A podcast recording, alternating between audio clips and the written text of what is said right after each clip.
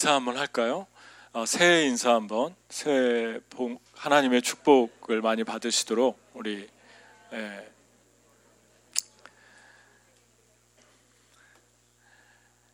네. 아, 세례 요한의 아버지는 그 세례 요한이 태어나기 전에 아, 세례 요한이 태어날 것이라고 예고를 받았죠. 그리고 아, 예수님보다 세례 요한이 6개월 전에 태어났습니다. 그리고 사람들에게 예수님이 올 것이라고 전했고 아, 또 아, 특별히 그 일을 위해서 아주 어린 시절부터 아, 따로 부모를 떠나서 광야에서 생활을 아, 외롭게 아, 하면서 준비했던 그런 삶을 살았죠. 그래서 아이가 자라며 심령이 강하여지며 이스라엘에게 나타나는 날까지 빈들에 있으니라. 특별히 아, 예, 이게 세례를 줄 때 예수님이 사람들 틈에 있어서 오셨을 때 그 예수님에게 세례를 주어, 주, 게 되죠.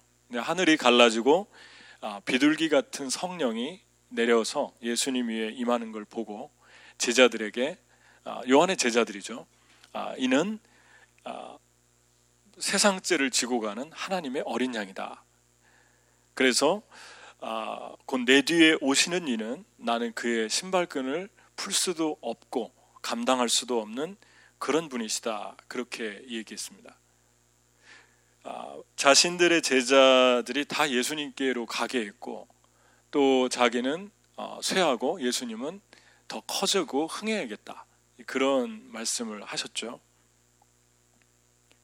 특별히 그 헤롯 왕의 여동생 헤롯 남동생 헤롯 왕이 남동생의 아내 헤로디아를 아, 이제 빼앗아서 자기 아내로 삼았는데 이거에 대해서 아, 세례 요한이 죄를 지적했을 때 아, 세례 요한과 그 헤로디아에게 미움을 사가지고 감옥에 갇히게 됐습니다. 이렇게 갇히게 됐을 때이 아, 사람의 이 세례 요한의 그 성격을 보면 아, 사역과 성격을 보면 아, 두려움이 없는 분이죠. 그리고 회개를 촉구했고 또 자신을 부인했고 어, 성자 같은 그런 사람입니다. 그런데 아, 그런 분이 예수님을 위해서 존재하고 태어났다고 해도 과언이 아닌데 그런 분이 뭐라고 얘기를 하냐면 누가복음 7장 19절 20절에 보면 요한이 옥에서 아, 그리스도께서 하신 일을 듣고 제자를 보내요. 예수께 여짜오되 아, 오실 그이가 당신입니까? 아니면 다른 일을 우리가 기다려야 됩니까? 그러니까 이 말이 아주 중요하고 충격적인 얘기죠. 왜냐하면 예수님에 대해서 이미 예수님이 어떤 분이신가를 알고 그분의 길을 준비하고 그분을 위해 태어났고 그분의 일을 지금 하고 있는 사람이 갑자기 예수님에게 사람을 보내서 당신 예수님 맞습니까? 이렇게 물어본 거거든요. 그러니까 순간적으로 이 사람의 마음이 지금 흔들리고 있다는 걸 알 수 있죠. 감옥에 갇힌 이유로. 근데 예수님께서 이 세례 요한의 마음이 흔들린다는 것을 증거를 보여주셨는데 누가복음 7장 23절을 한번 같이 읽어볼까요? 자 시작. 복이 있도다 하시니라. 실족하다라는 말은 아, 헬라어의 스칸달리조인데 뭐 걸리게 하다, 넘어지게 하다, 분노하다, 배반하다 이런 뜻이 있어요. 그러니까 예수님 때문에 예수님 때문에 실족하게 되면 이런 성품, 이런 모습들이 드러날 수 있다는 것입니다. 어떻게 배반할까? 아니면 어떻게 넘어지게 할까? 어떻게 분노, 화가 치밀어 오르는 거죠. 그리고 아, 또 아, 이제 그 다른 사람에 대해서 이렇게 아, 그 덫을 놔서 다른 사람으로 하여금 그 덫에 걸리게 하는 아주 구체적이고 치밀한 계획을 세울 수 있다는 것입니다. 그러니까 예수님에게 그렇게 할 수 있다는 거예요. 아, 예수님에게 내가 어떤 사람이 또 혹시는 우리가 아, 마음의 실족을 하게 될 때 나타나는 삶의 인격적인 특성 그런 것이 바로 이런 거라는 것입니다. 그러니까 어, 주님을 따르다가 우리의 삶에서 다, 시 말하면 넘어질 수 있다. 실족할 수 있다는 것이죠. 그러면 어, 근본적으로 요한의 믿음을 흔들리게 했던 실족의 원인이 무엇이었을까? 그거에 대해서 18절에 우리 나와 있는데요. 요한의 제자들이 이 모든 일을 그에게 알리니 그랬습니다. 이 모든 일은 어떤 일이죠? 나인성 과부의 자식이 살아난 일, 백부장 종을 치료한 일, 또 아, 나병 환자를 고친 일, 제자들을 아, 파송한 일, 이런 엄청난 일들을 예수님의 했다는 것을 제자들을 통해서 다 들었는데 이걸 듣고 났음에도 불구하고 이 사람이 마음이 흔들렸어요. 그러면서 당신 그리스도가 맞습니까? 라고 얘기를 했다는 것입니다. 다시 한번 얘기하지만 요한은 세 가지를 알고 있었거든요. 내 뒤에 오시는 이는 불과 성령으로 세례를 줄 것이다. 능력이 많으신 분이다. 능력 있는 분이라는 예수님의 능력을 알았고 두 번째는 그분은 알곡과 쭉정이를 골라서 아, 심판할 것이다. 알곡은 곳간에 넣고 쭉정이는 아, 이제 지옥불에 던질 것이다. 심판의 주님인 것을 알았죠. 세 번째 더 중요한 거는 아, 세례 요한은 예수님이 세상 죄를 지고 짊어지고 죽는 어린 양이다. 그러니까 예수님의 십자가의 희생도 알았죠. 그러면 세례 요한은 다 아는 거예요. 예수님의 능력, 예수님의 십자가의 그 사역, 죄를 사하는 능력, 그 다음에 심판의 주님 다 알고 있는데 흔들렸다는 거죠. 흔들린 이유가 뭘까요? 당신 예수님 맞습니까? 제자들까지 따로 보내서 예수님이 흔들리고 있다는 걸 증언하지 않습니까? 실족하지 마라. 세례 요한에게 한 말이에요.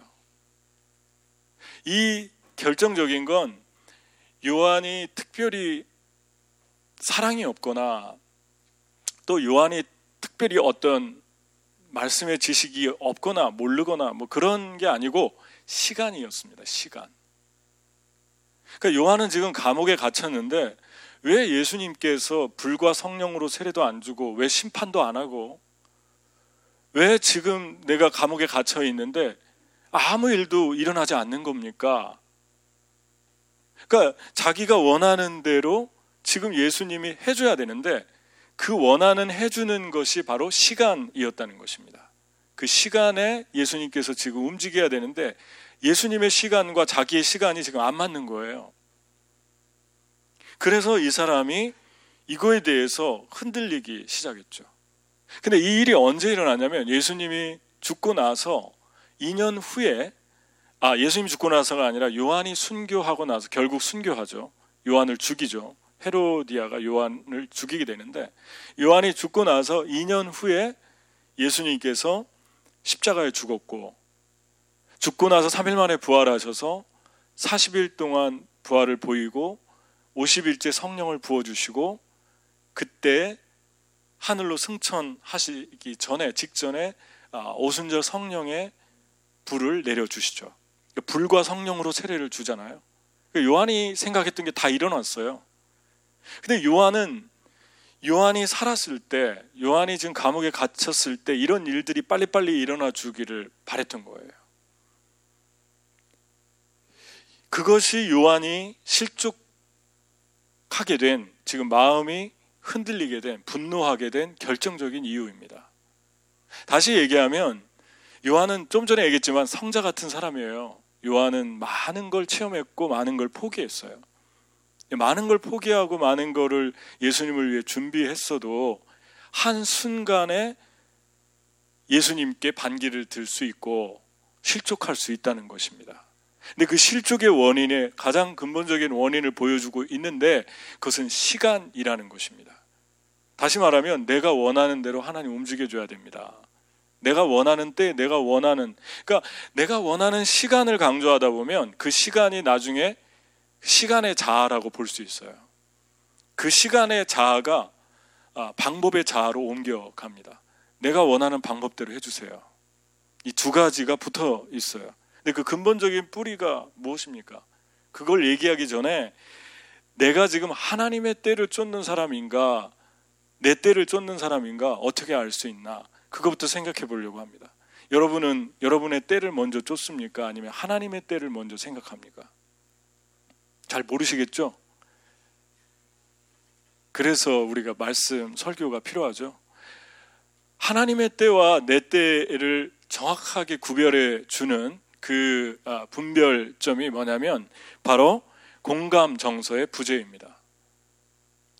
다시 얘기하면은 어, 마태복음 11장 2절에 이렇게 얘기하잖아요. 그리스도께서 하신 일을 듣고 제자들을 보내요.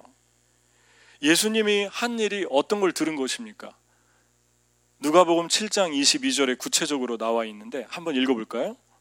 예수께서 대답하여 이르시되 너희가 가서 보고 들은 것을 요한에게 알리되 맹인이 보며 못 걷는 사람이 걸으며 나병 환자가 깨끗함을 받으며 귀 먹은 사람이 들으며 죽은 자가 살아나며 가난한 자에게 복음이 전파된다 하라.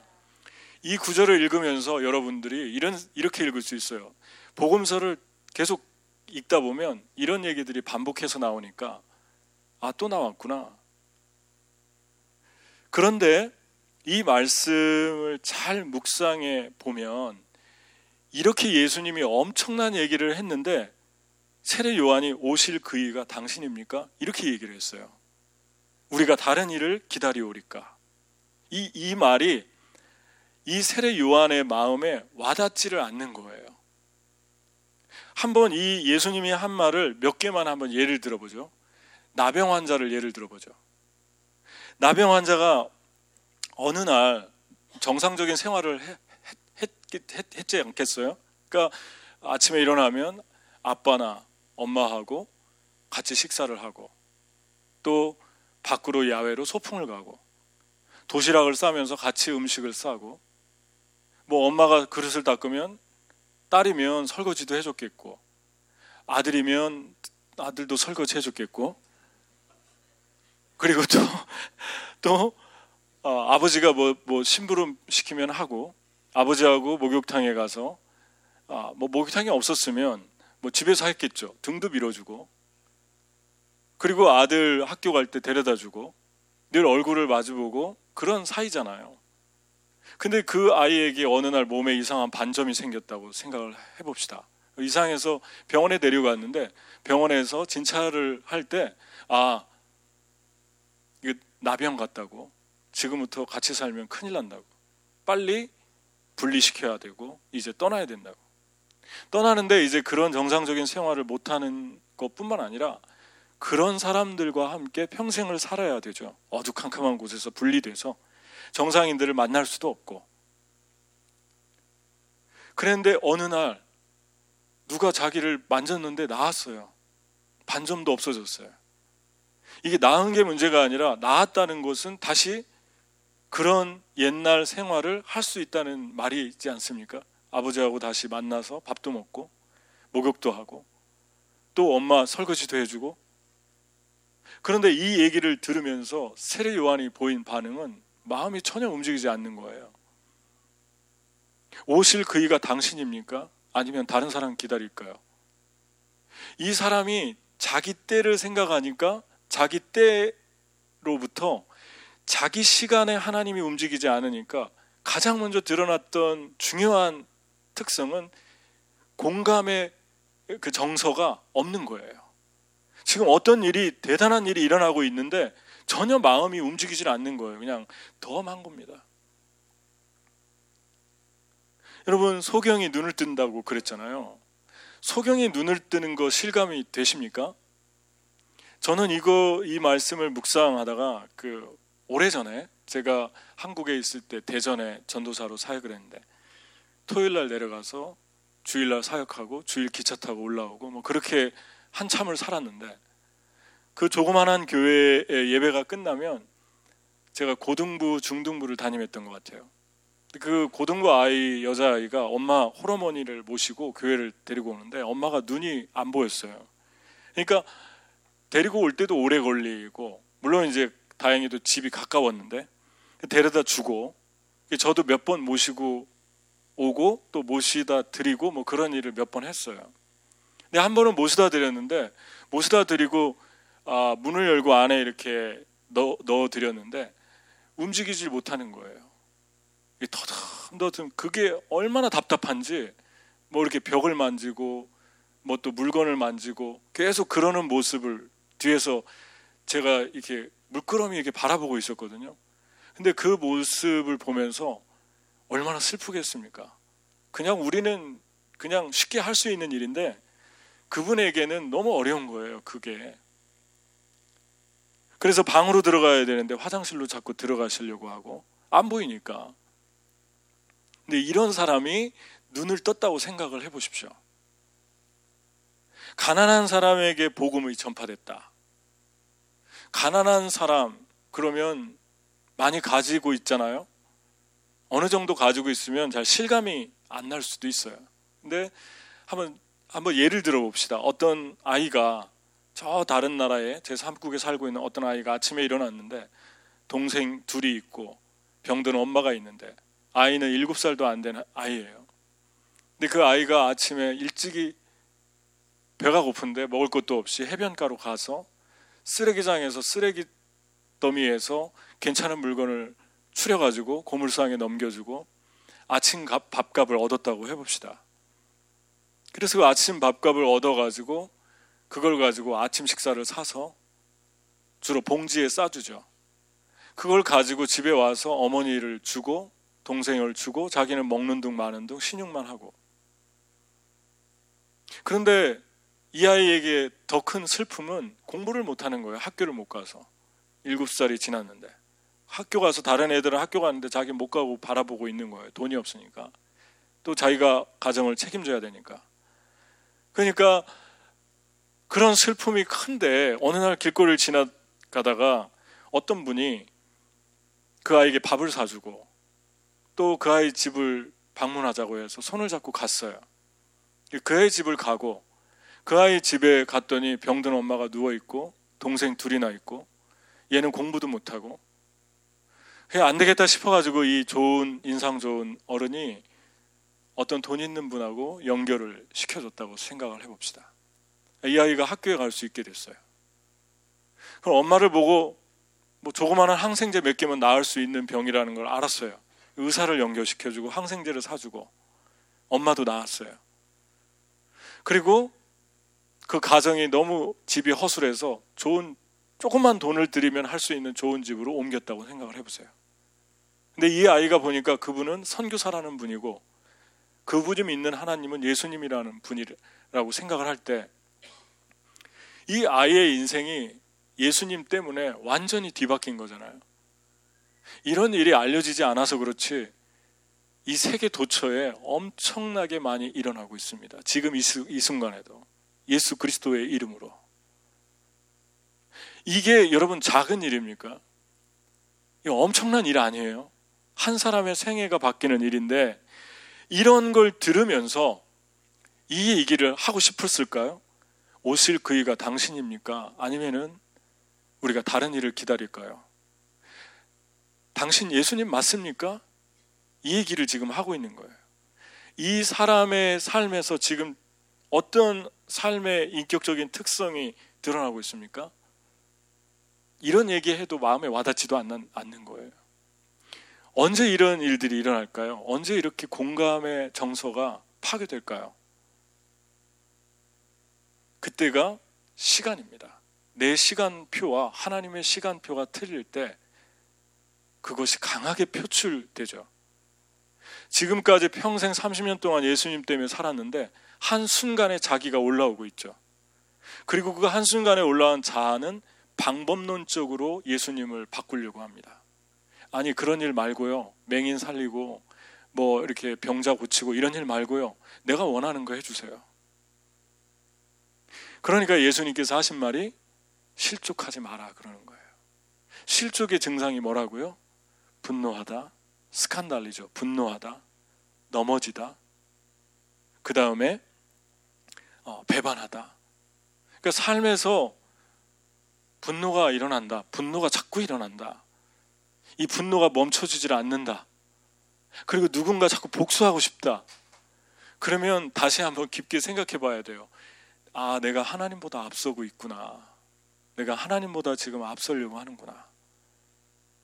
그걸 생각할 수 있는 사람은 그 다음 단계로 가겠죠. 어떤 단계입니까? 하나님의 방법을 찾고 하나님의 시간을 기다리겠죠. 그리고 하나님이 어떻게 움직이나 그 방향을 향해서 길을 바꾸겠죠. 히브리서 4장 15절에 아, 한번 읽어볼까요? 우리에게 있는 대제사장은 우리의 연약함을 동정하지 못하실 리가 아니요 모든 일에 우리와 똑같이 시험을 받으신 이로되 죄는 없느니라. 동정하지 못하실 리가 아니요라고 할 때 그 동정이 sympathy로 나와 있습니다. 영어에.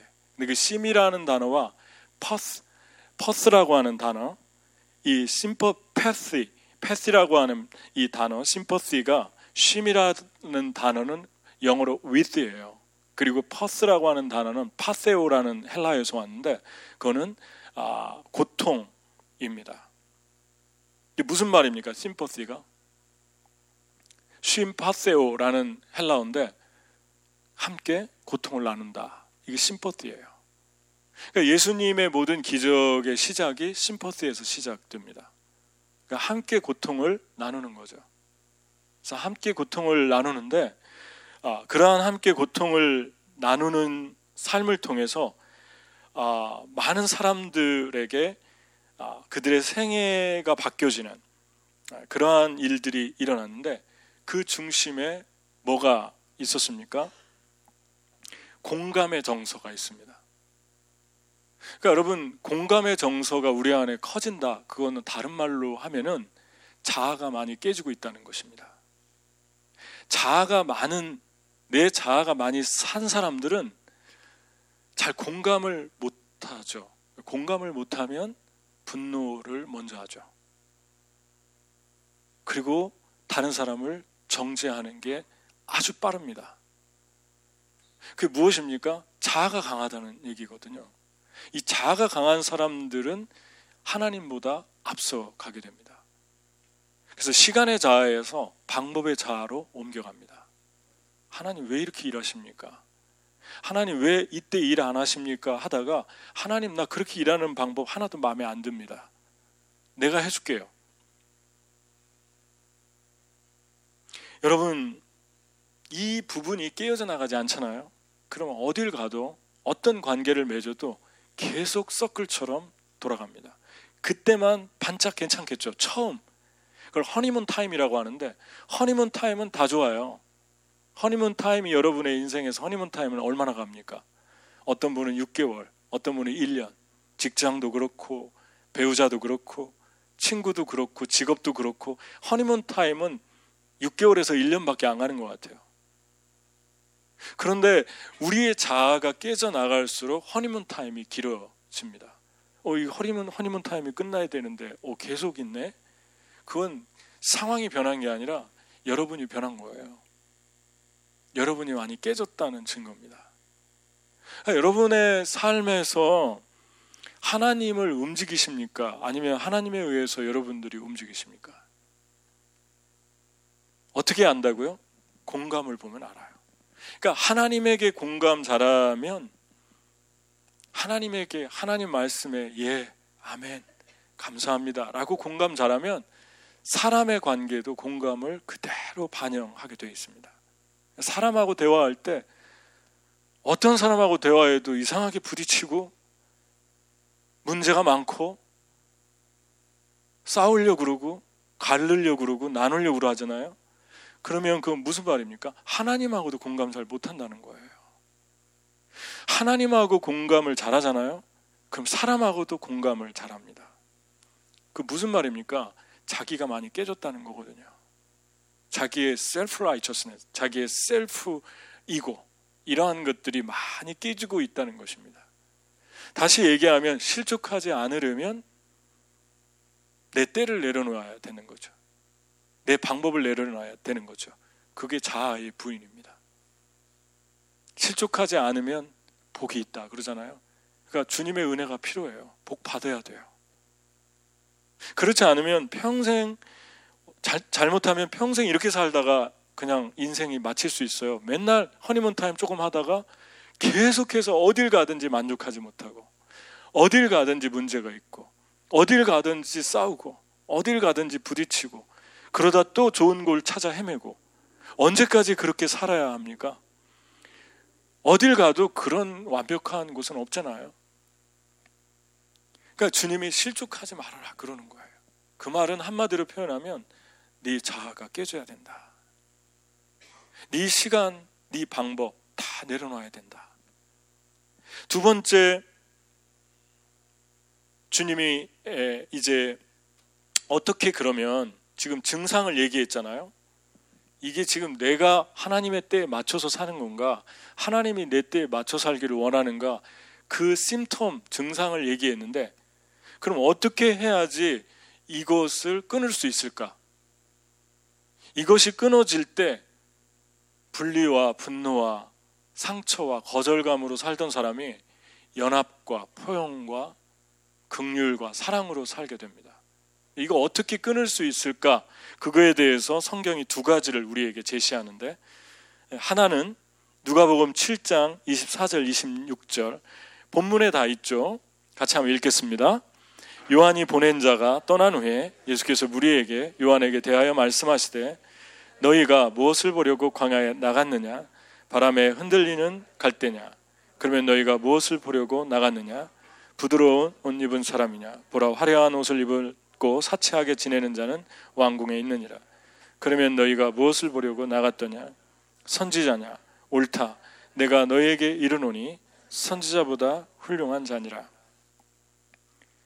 예수님이 요한을 어떻게 표현했습니까? 갈 때는 자연의 아름다움을 이야기하죠. 왕궁에 옷 입은 거는 사람들이 가진 소유의 아름다움을 의미하죠. 여러분, 소유의 아름다움과 세상의 자연의 아름다움이 두 가지 다 아름다운 거죠. 그 가진 것의 아름다움, 너희가 좋은 옷 입은 사람 보려고 나갔느냐? 이 소유의 아름다움을 추구하면 한도 끝도 없죠. 더 비싼 거, 더 화려한 거, 그리고 더 사람들의 시선을 끌 만한 자극적인 그런 값진 거. 자연의 아름다움도 대단합니다. 나무, 태양, 바다. 자연의 아름다움이 너무너무 큽니다. 그런데 그 두 가지 총체적인 것보다 더 아름답다고 하잖아요. 누가 더 아름답다고 하는 것입니까? 요한이 더 아름답다. 요한은 지금 메뚜기 가난한 사람이 먹는 음식을 먹었고 옷은 약대털. 여러분이 아마 약대털을 입고 오늘 예배에 나왔다면 사람의 이목은 끌겠지만 다 피할 거예요, 옆으로. 벌레가 나올 것 같아서. 약대털, 또 요즘에 메르스 뭐 그런 것도 있고 약대털 구질구질한 것입니다. 그런데 예수님은 뭐라고 했냐면 세상의 어떤 창조물보다 자연보다 세상의 어떤 아름다운 소유를 가진 사람보다 나는 요한이 더 아름답다. 그렇게 얘기했어요. 여러분 사람한테 아주 사치가 심하거나 이 세상에 향락과 쾌락을 추구하는 사람에게 백날 얘기해도 이 가치, 보는 관점이 바뀌지 않으면 관점은 생각이잖아요. 생각이 바뀌지 않으면 아름다움의 기준이 바뀌지 않으면 아무리 얘기해도 바뀌지 않아요. 왜냐하면 그 사람에게 있어서는 그게 아름답기 때문에 그렇습니다. 거기에 모든 물질, 시간 가지고 있는 거다 쏟게 돼 있어요.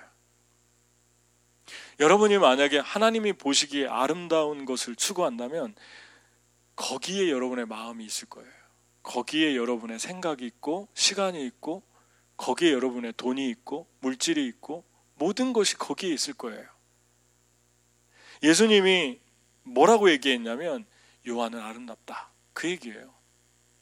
그런데 한 가지 중요하게 봐야 될 것은 요한의 제자들이 떠난 후에 그랬죠. 요한의 제자들이 듣는데 이 얘기를 해야지 요한한테 가서 전달해 주는데 여자, 요한의 제자들이 가버리고 나서 얘기를 했어요. 칭찬은 사람이 있는 데서 하는 거잖아요. 아닌가요? 저도 관점이 바뀌어야 되나요? 칭찬은 사람 있는데 애들 들을 때 이럴 때 칭찬 많이 해줘야 돼요. 애들 없을 때 백날 칭찬 하고 그러면 안 돼요. 애들이 있을 때 해야 되죠. 그런데 왜 요한의 제자들이 떠난 후에 얘기를 했습니까? 예수님은 잠깐 이 세상에 33년 있었는데 예수님을 본 사람들은 극소수입니다. 근데 예수님이 지금도 우리 눈에 보이지 않아요. 보이지 않는 다음 세대를 위해서 예수님이 모델로 삼으신 거예요. 너희 눈에 내가 보이지 않아도 너희가 너희 자신의 모습이 내 눈에 이렇게 아름답다. 이렇게 소중한 존재다라고 하는 것을 믿음의 눈으로 보라는 거죠. 믿음의 눈으로 보이지 않아도 내 소리가 직접 들리지 않아도 너는 내게 아름답 아름다운 존재다. 이것을 들을 때 실족하지 않는다는 거예요. 내 때에 맞지 않아도 그리고 내 방법에 맞게 주님이 일하시지 않아도 내가 얼마나 사랑스러운 존재인가 그것을 믿음의 소리로 내 귀로 듣고 내 마음으로 들을 때 여러분 하나님을 맞추면서 살게 됩니다. 하나님의 시간을 쫓아가게 됩니다. 우리 안에 공감의 정서가 회복되기 시작하죠. 살아나기 시작합니다. 여러분은 여러분의 삶에서 요한처럼 깊은 감옥에 갇힌 것 같고 터널을 지나갈 때 어두운 그 터널을 통과하는 것 같을 때 그때 여러분 되게 힘들지 않습니까? 근데 그 힘든 것 때문에 분노가 일어나고 주님으로부터 떠나가고 싶고 그런 적이 있지 않아요? 그때 여러분이 그것을 이길 수 있는 힘은 그 깊은 터널 속에서 주님이 여러분을 향한 사랑, 나를 어떻게 보시나 그 사랑을 깊게 묵상해야 됩니다. 그때 여러분이 이길 수 있다고 그럽니다. 여러분은 마음이 조급해지는 상황, 아, 또 여러분의 삶에서 지금 주님이 보이지 않는 상황, 그때 실족할 수 있어요. 그 실족을 통과할 수 있는 거, 이겨낼 수 있는 거, 공감의 정서를 살리는 거, 그것이 주님이 나를 향한 사랑입니다. 두 번째는 아, 이렇게 얘기했습니다. 11절을 한번 보겠습니다. 같이 한번 읽죠. 11절. 자, 시작. 내가 진실로 너에게 말하노니 여자가 낳은 자 중에 세례 요한보다 큰 이가 일어남이 없도다. 그러나 천국에서는 극히 작은 자라도 그보다 크니라. 요한은 인간적으로 볼때 아, 예수님 때문에 어떻게 보면은 그늘에 가리워진 사람이었어요.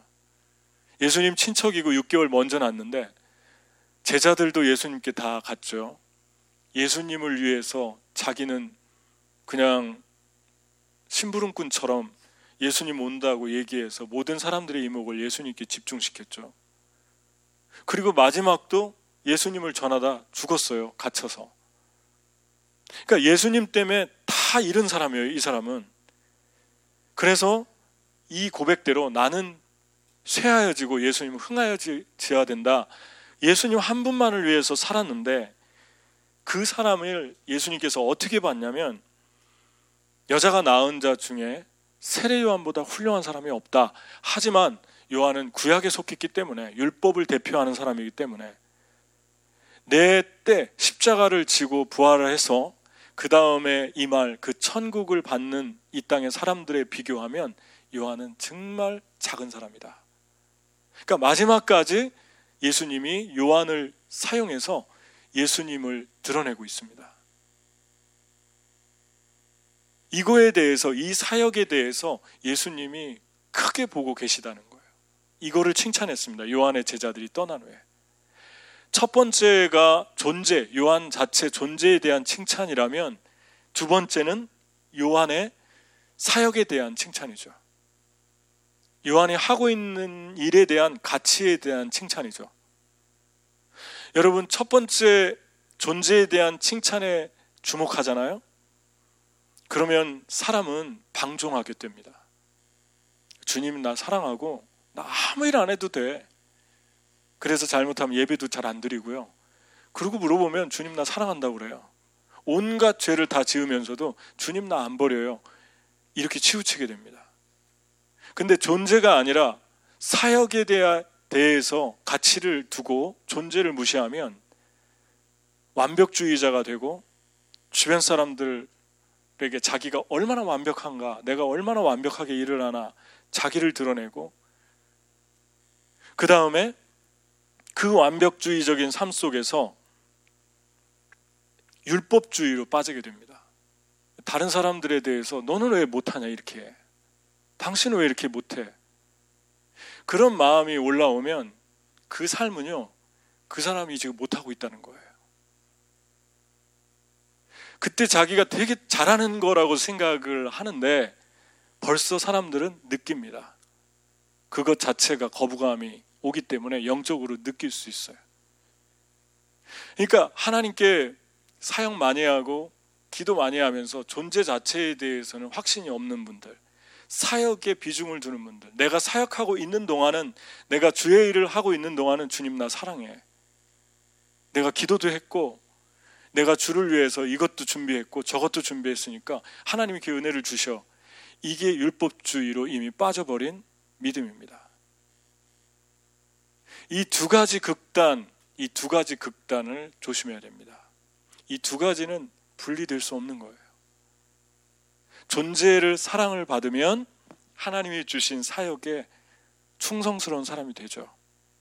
충성스러운 사역을 하면서도 내가 이거 했기 때문에 주님이 은혜 주시고 내가 이거 했기 때문에 주님이 나에게 기름 부어 주시고 절대 아니에요. 그래서 내가 준비한 날 더 왕창 깨지는 날이 있어요.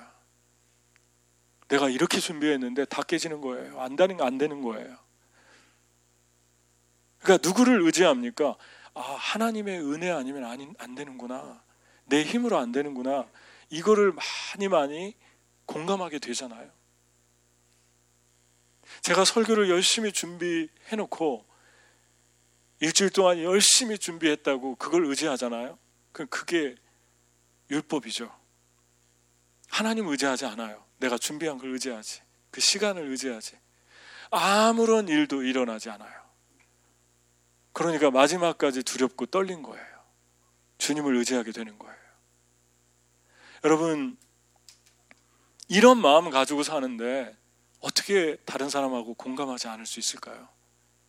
이런 마음 가지고 사는데 어떻게 우리가 조금 한 거 가지고 고개를 들 수 있을까요? 여러분, 여러분 존재 자체와 여러분이 하고 있는 그 두 가지를 하나님이 얼마나 사랑하나 그 가치를 알 때 여러분과 저는 더 멋진 포용력을 가지게 됩니다. 그리고 더 넓어질 수 있고 더 포용할 수 있고 그리고 그냥 그런 거 말고요. 공감이라고 하니까 우리가 좀 혼동할 수 있는데 이 사람 만나도 그 사람 얘기 맞다고 하고 이 사람 만나도 맞다고 하고 나중에 물어보면 두, 두 사람 다 안 맞아요. 뭐 이런 이런 거 이건 사기죠. 이거 공감이 아니죠. 이거는 이상한 사람들이에요. 이렇게 되면 큰일 나요. 정말 마음으로부터 sympathy with suffer라는 단어의 두 개의 합성어예요. sim이라는 단어, suffer라는 단어, 파세오, 쉼이라는 단어, 숨. 그래서 숨 파세오라는 단어는 함께 고통을 느끼는 거예요. 그 사람들한테 좋은 이미지로 비치기 위해서 이 사람도 맞고 둘이 싸워서 물어보는데 이 사람도 맞고 이 사람도 맞고 그게 아니에요. 함께 고통을 느끼는 거예요. 그러면 보입니다. 상대방의 정확하게 보입니다. 있는 모습 그대로 보입니다. 여러분, 여러분의 삶에서 예수님의 높아짐을 위해서 낮아지고 있습니까? 기꺼이 여러분들이 낮아짐으로 해서 예수님이 높아지고 있습니까? 그런 사역이라면 예수님이 같이 있다고 그럽니다. 그런데 중요하게 볼 것은 요한의 제자들이 떠난 후에 아, 좀 있을 때 얘기해 줘야 되는데 떠난 후에 무슨 말입니까? 마지막까지 세례 요한을 샘플로 사용하고 있어요. 앞으로 오는 세대. 나를 face to face로 보지 않는 세대, 못 보는 세대. 그런 세대는 믿음으로 나를 봐야 된다. 네가 하고 있는 일의 가치 그리고 너 존재 자체에 대한 가치가 나에게 이 정도다. 그걸 믿음으로 취하라고 우리에게 말씀해 줍니다. 그때 우리의 영혼에 포용과 사랑과 연합으로 나가게 됩니다. 아, 여러분은 정서가 더 커지고 있습니까? 작아지고 있습니까? 여러분 주변에 있는 분하고 잘 공감하십니까? 아니면 무슨 말만 하면 싸우려 듭니까? 아니면 오해합니까?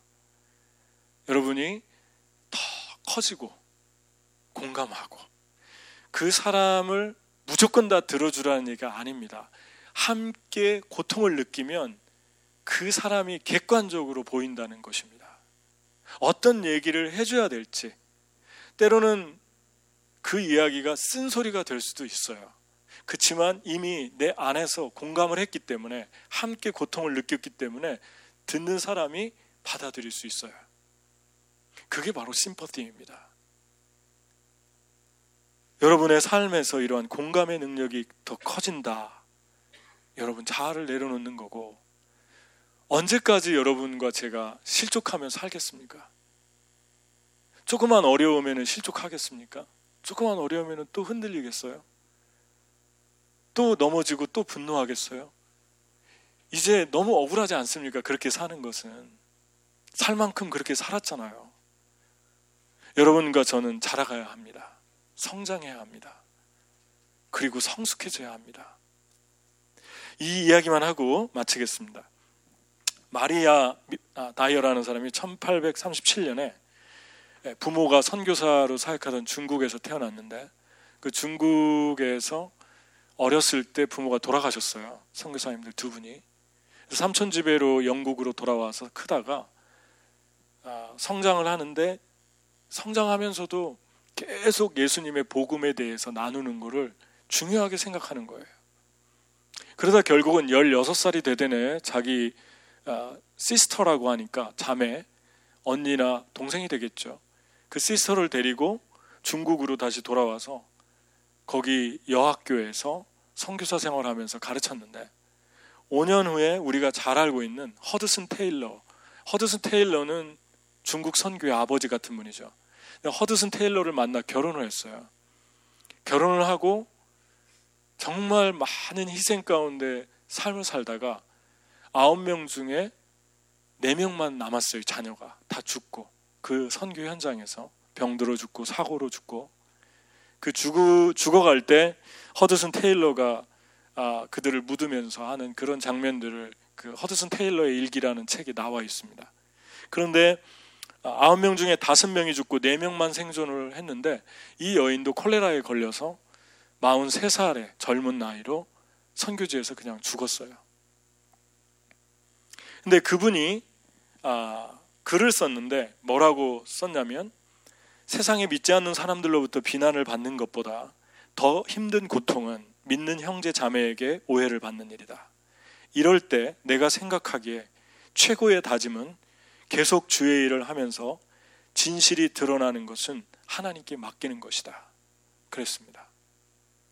그 묘비에다가 뭐라고 썼냐면 For her to live was Christ and to die was gain 그렇게 썼습니다. 그녀에게는 사는 것도 아, 그녀에게는 사는 것이 그리스도니 죽는 것도 유익함이라. 바울이 했던 말이죠. For me to live was Christ and to die was gain. 그 말을 다윗, 아, 바울, 바울이 했는데 똑같은 말을 묘비병에 써놨어요. 이 이야기가 아름다운 것은 키가 이 이야기의 키가 그렇잖아요. 엄마 아버지를 데려간 중국 땅 그리고 하나님.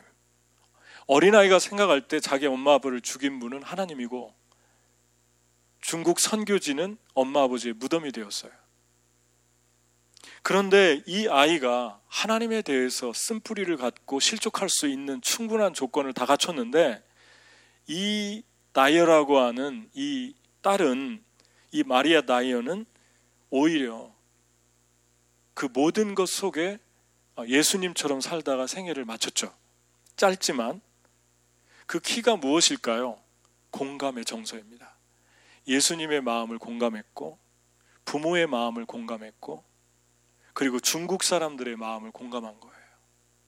그러니까 16살 때 그 땅으로 자기 엄마 아버지가 죽은 그 땅으로 다시 들어가서 마지막 생애를 마친 것입니다. 자기 아이들까지 죽은 그 땅. 이것이 공감의 정서입니다. 주님이 우리에게 주시는 메시지가 이것입니다. 오늘날의 사람들은 얼마나 나에게 사람들이 주어야 할까? 얼마나 많은 사람들이 나에게 관심을 갖고 내가 내가 유익하게 생각하는 것을 집착하고 얻고 바라고 채워지는데 온통 관심이 다 가 있습니다. 어떻게 내가 더 받지? 어떻게 내가 더 채워지지? 어떻게 내가 더 사랑받는 존재가 되지? 그러니까 주는 거에 대해서 아주 절실히 세상이 필요한데도 점점점 자기만 생각하는 그러한 세상으로 치닫고 있는데 이때 주님이 우리에게 원하는 것은 실족하지 않는 거라는 것입니다. 주님이 너희가 희생하다가 너희가 주다가 힘들어도 실족하지 마라. 실족하지 않는 사람의 특징은 공감의 정서라는 것입니다. 공감의 정서를 가졌다는 것은 실족하지 않는다는 것은 자아가 깨져나가고 있다는 증거입니다. 나를 쳐서 복종시키는 거죠. 여러분, 하나님을 따를 때 하나님이 저와 여러분의 자아를 아주 세게 내리칠 때가 있습니다.